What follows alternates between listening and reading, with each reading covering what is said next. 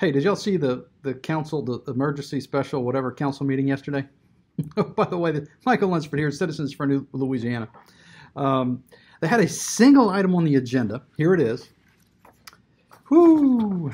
A little bit of drama. We'll get into that in a minute. Let me read you the item that came up, and then I'll let you see what happened. This is this is you're gonna like this.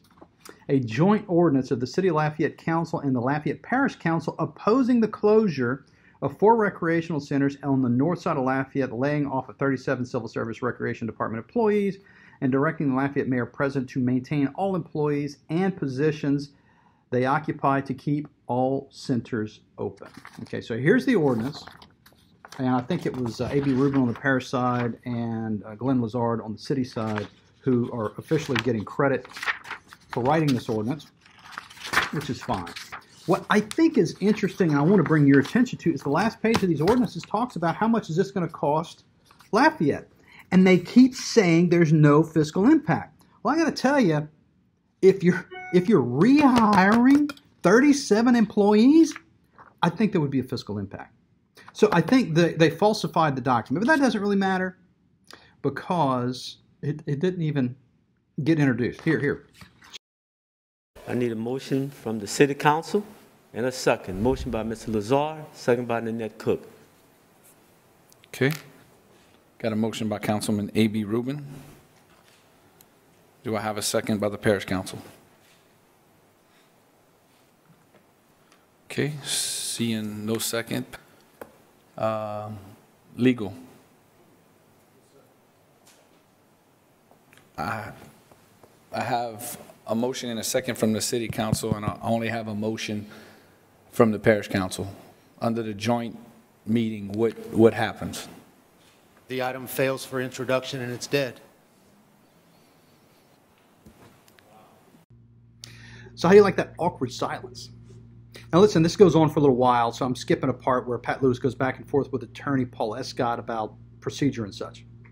But what I want to remind you of, and the reason that it didn't get a second, you make a motion, make a second. The reason it didn't get a second from the parish is because we've already talked about this.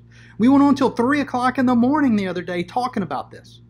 So we don't need a second. We don't need to go to discussion because they fixed the charter. And now Andy Abear can finally get his five minutes as a city resident and five minutes as a parish resident. No, he can also get five minutes as a joint resident. So we don't want to do that, but Nanette wants to know. What just happened here. If we have a joint ordinance that actually, sometimes it's been one at the parish council meeting, and we've had the same one at our city council meeting, and we've discussed them independently at each one of those meetings, I don't understand why we couldn't have moved forward on the city side just to open up the, dis- the discussion here.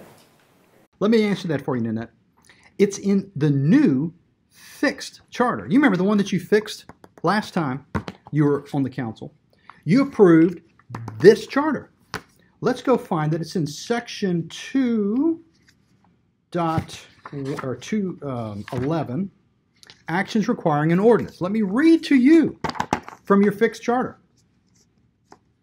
It's E like Edward, an ordinance or resolution with subject matter that is within the legislative power of both the city council and the parish council shall be passed by a favorable vote of at least a majority of the authorized members of each the city council and the parish council.